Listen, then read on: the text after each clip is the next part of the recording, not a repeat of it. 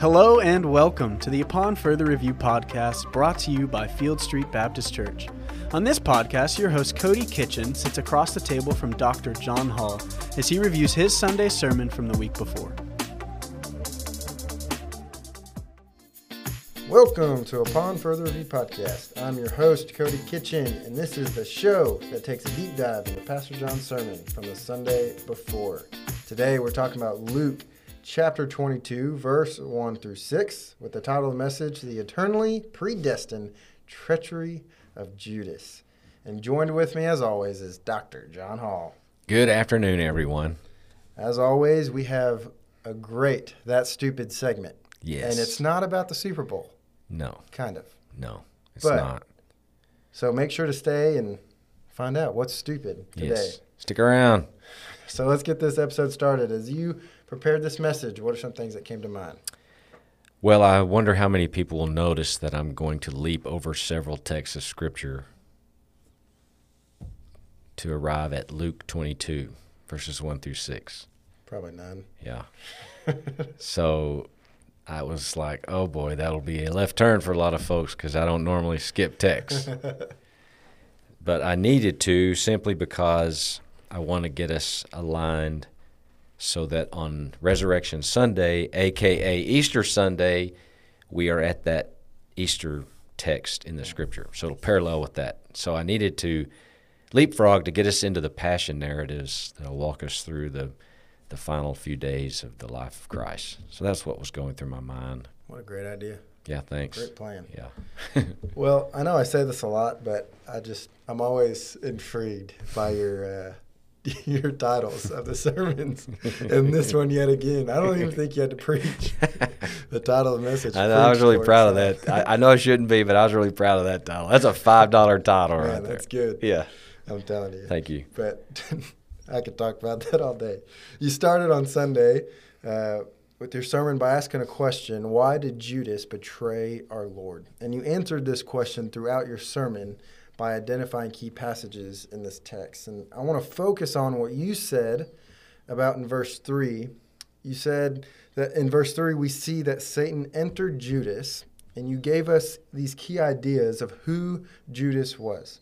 And then you brought the question, well, why Judas? Why did Satan enter Judas? And you make this fantastic point that Satan gained direct control over Judas on two separate occasions once before Judas arranged with the chief priests, and again during the Last Supper. And you say this quote, Judas was a willing partner in this treachery. The heart of Judas was already dark. Unquote. So my question, and you went into a lot more detail specifically about this, but my question is simply, what does this verse tell us about Satan and the attack that he has on humanity? Right. Well, first of all, we would be wise to consider what the scripture teaches us that Satan does exist. He is real. He's not a, a figment of our imagination or some cartoon figure.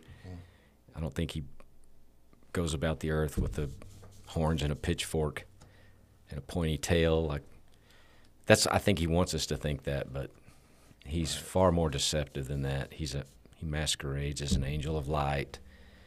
But directly to answer your question, uh, he is the arch enemy of God and God's people, and so the for all the marbles, I mean, he went for it. It was like fourth down on the one yard line, no timeouts, eight seconds. You get one play, and you got to get the ball in the end zone, right? Yeah. And I think he's a dangerous enemy because he's desperate and he knows he's going to get whipped. And we know how the book ends. We know that Christ on the cross was victorious over evil, sin, and death, the arch enemies of God's people. And so I think if if nothing else, it tells us he's a real legit enemy intent on destroying us. And he it was an all out assault on Christ, full frontal assault. And as I commented in the sermon, that it appears from Luke at least that Satan had been kind of quiet since Luke chapter 4. And here we have him in chapter 22, so that's what, 18 chapters, where it appears nothing's going on with him, but he had been on the major defensive because Jesus was assaulting, casting out demons, dealing with evil, dealing with disease and dread, and all these things that Satan and his minions work up.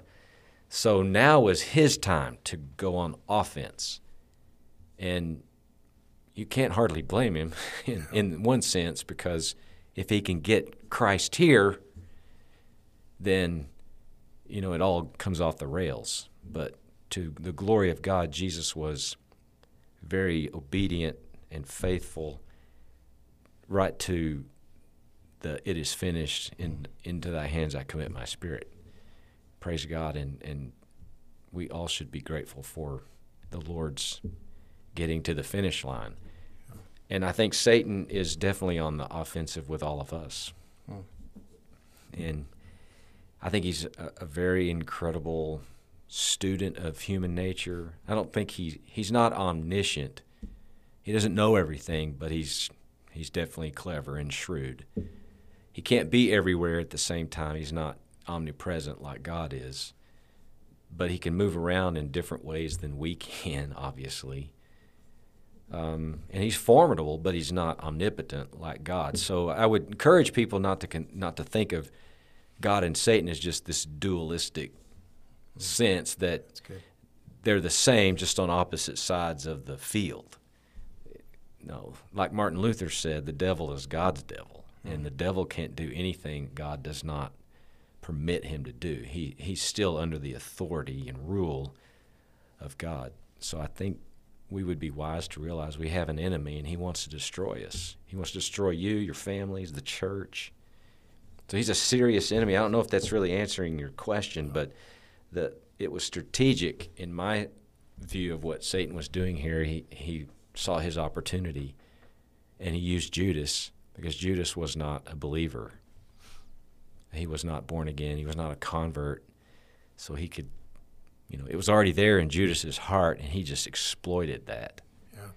and used Judas. Whatever, and you know, I laid out what some of the motives are or were that have been considered through the years by Bible scholars and theologians. You know, why did he do this? Right.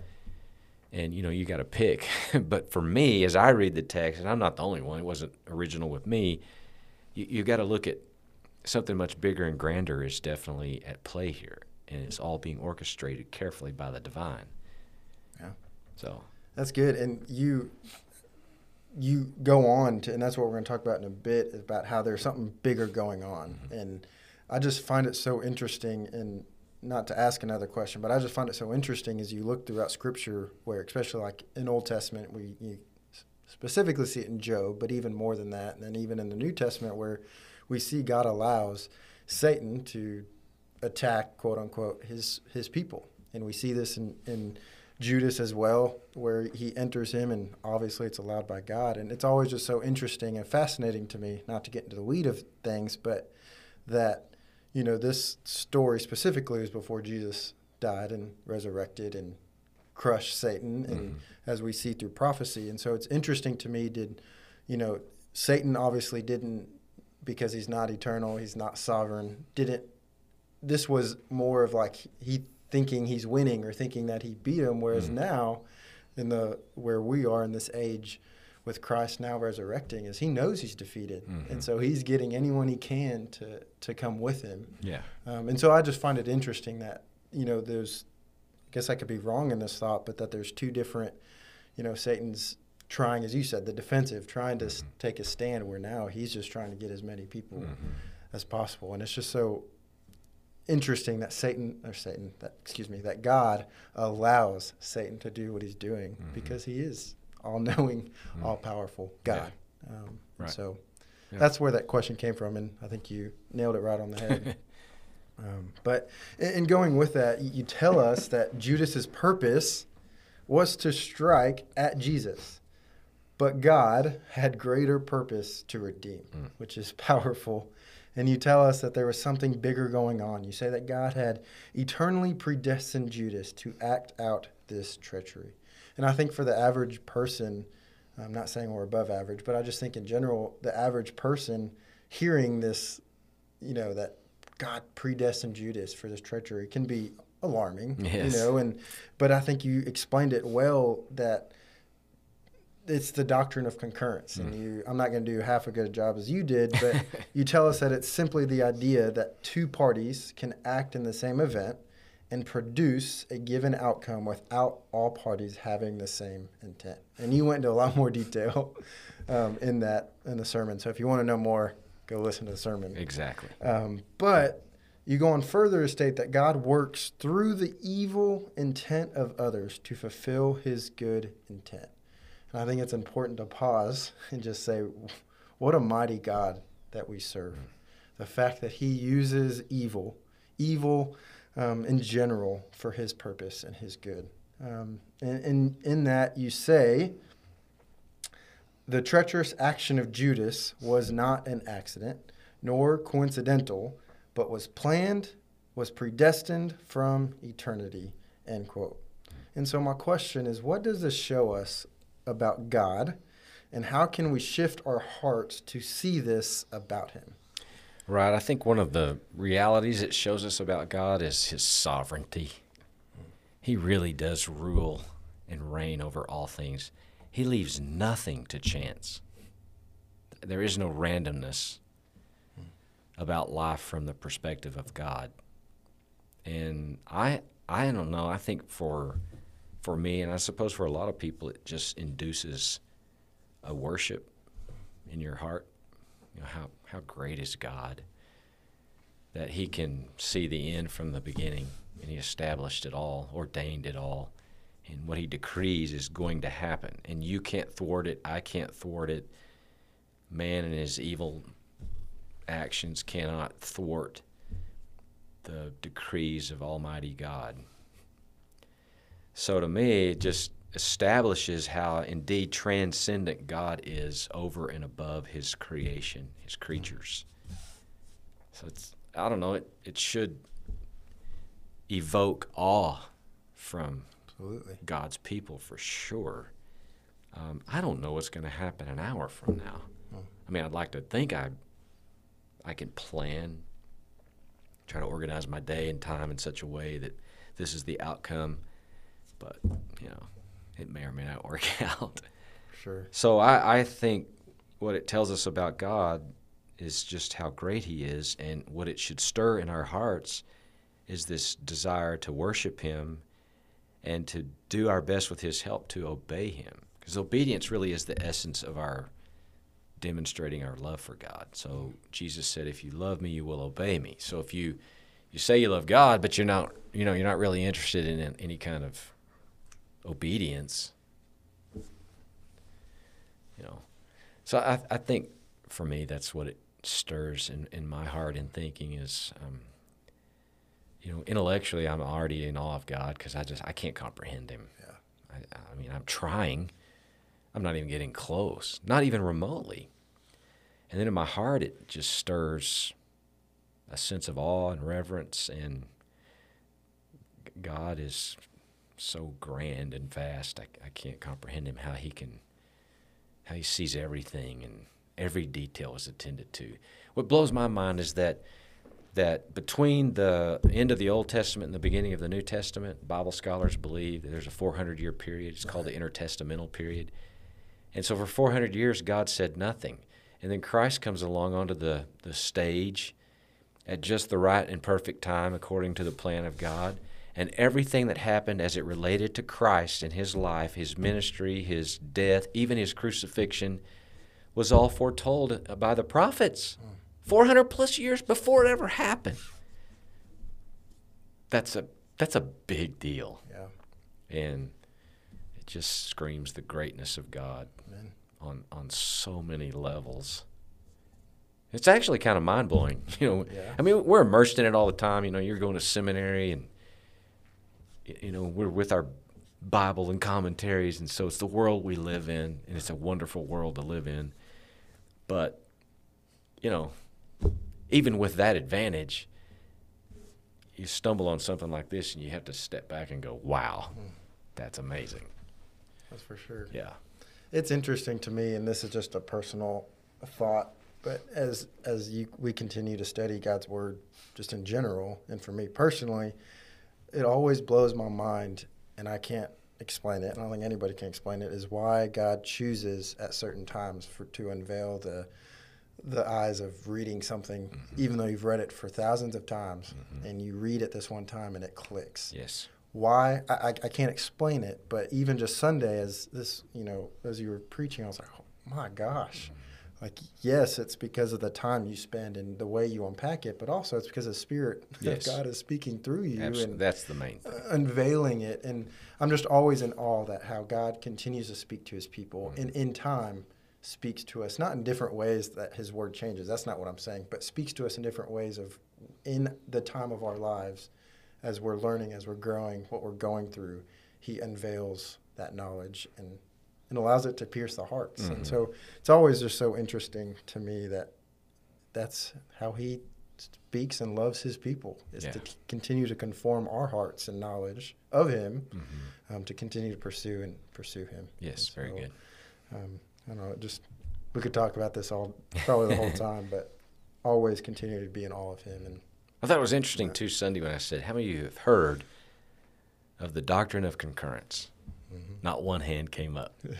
so I love it when I have the opportunity, as I've been learning, to share what I've been learning with the congregation yeah. and to enrich their own theology. The Bible is so deep. Mm. And sometimes I feel like, man, we're just barely scratching the surface. Then you run up against that doctrine, which is, you know, wow, it's hard to understand. One man came up to me after service and said, That was way over my head. and I was like, I doubt that because he's an intelligent man. But I get what he was saying. Because sure. if you've not heard that before, you're like, wow, where'd you come up with that? Yeah. Um, it's been around for a while, so it's not even remotely new with me. But it's an interesting way of looking at what's going on. That mm. the same event can be happening, but there are two intents in this case one intent to destroy Christ, and the other intent is through Christ and his death to redeem God, uh, the people of God. Hmm. So God operates on so many way different yeah. levels than we're operating on. That's for sure. Yes. And I'm glad he is. Yeah, praise God. For sure. And it's interesting, you continue to state that Jesus' death was a divine necessity, not a mistake. And you tell us that it's not because of official Judaism or even Satan that God's Son had to die. And I think I appreciate that you drilled this home that Jesus went willingly to his brutal death because God ordained it. This was a divine necessity. Um, and for us, we get to live in Christ because what he did on the cross. And we have grace in our lives because of that. And, um, and so you say, there are 1,001 ways in which we have betrayed the Lord Jesus. And so, my question is what does this truth say about the grace that we receive from Jesus? Well, I'm, what I'm going to say is going to sound really trite, but it's the best way to say it. I think it really grace is amazing. Hmm. The, the, problem is we use the word amazing too much. Uh, you can say, "Hey, how was that pizza?" It was amazing. What'd you think of the Super Bowl? It was amazing. Um, you see a good movie. It was amazing. There are very few things hmm. that really are amazing. And grace, perhaps we should reserve that word for grace because it is amazing. That God saves any of us is amazing. And that He sent His one and only Son to die on a cross as our substitute to atone for our sins and pay our sin debt, so that if we will repent and believe in Him, we can be reconciled to God. That is amazing. Right. There's no other word for it. It's astonishing. I mean, it's shocking. It's it's the greatest thing ever.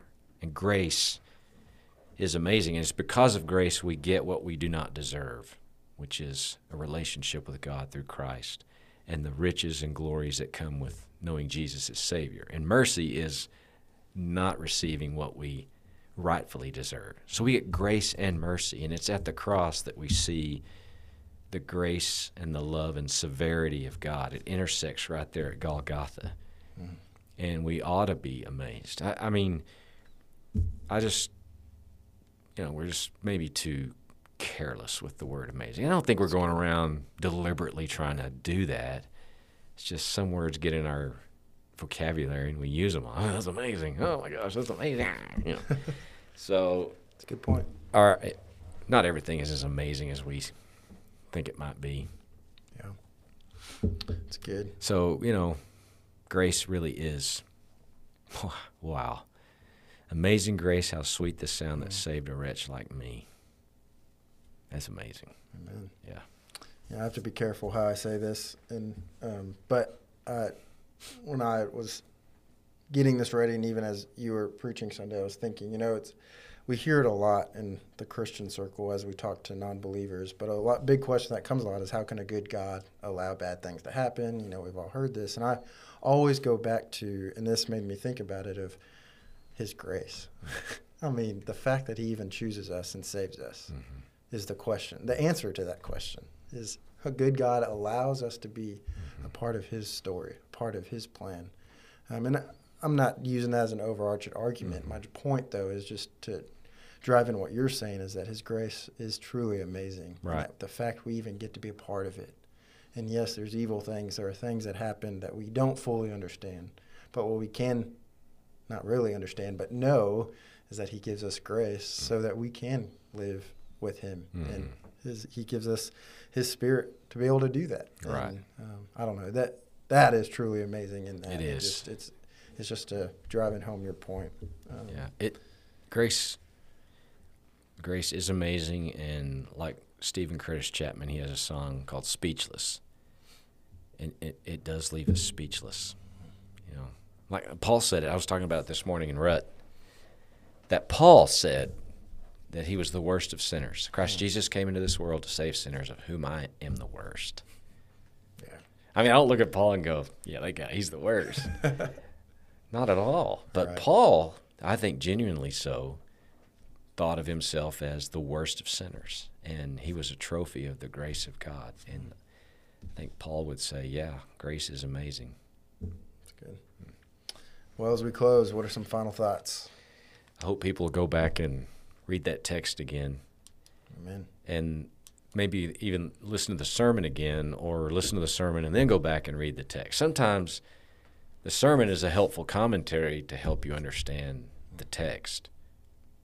And I would urge people to really lean into these last few chapters of Luke because we, we are leapfrogging. I'll circle back to our original place where we left off two Sundays ago, but and get back to those texts. But I, I challenged the congregation two weeks ago. Please read, you know, the next four chapters, so that you can be immersed in that world uh, of what that week must have been like for Jesus. It was one unbelievable week. His last week here on earth, and we're going to get to the Passover this Sunday, and then the rest, the trials, the crucifixion, and then the burial, and of course the resurrection. So we're going to be feasting. It's gonna be good. Yep. Look forward to it. Yeah, God's word is a feast, man. Now for our That Stupid segment, where we tell you what's stupid. Yes. So today, we're told we can't bring up the Super Bowl, so we decided, fine, we'll talk about the commercials. and it was about, the, I think, about the third quarter if you were watching the Super Bowl. And one of our favorite topics is betting. Bet responsibly, drink responsibly, as we talked about a few episodes ago. Yeah. But one of the episodes, there was a FanDuel um, where Rob Gronkowski, was kicking the field goal, and people bet whether he was going to make it or miss it, or if he made it. I don't know the whole thing. But during this commercial at the end, at the bottom, you know those like I don't know what they're called, like the closed caption, disclaimers, the yeah. disclaimer. The bottom it said, "Have a betting problem?" Question mark. Call this number That's so on stupid. a FanDuel I know. betting Yeah, uh, that's stupid. commercial. That's Just- stupid on another level. it is very stupid. you're you're encouraging gambling, but yet saying if, if you have a gambling problem, call us. I, I don't fully understand. That's that, really yeah. I, I feel like that's stupid. That's world class stupid. Yep. Yeah. Well, it. I don't know. It's kind of sad that our football season's ending. Yeah, I don't know. We may have to extend our football analogies because they really do provide us They a lot do. of that stupid. I, I think it's stupid that over 50 million Americans bet on some level on Sunday's game. Yeah. And that was like what sixteen billion dollars raked in on sports betting. I'm proud to say, as I said this morning in Rut, I didn't spend a dime. I didn't lose a dime. That's a good thing. That makes me smart. That's good. They didn't give me a doctorate for nothing, people. you didn't get that over the weekend. That's right. Thanks for joining us. And to end the session, remember make Christ known by what you say and how you live. Have a great week. Thank you all for listening, and be sure to subscribe to Upon Further Review so you never miss an episode. If you have any questions, please be sure to reach out to us at info at fieldstreet.com. Thanks for tuning in.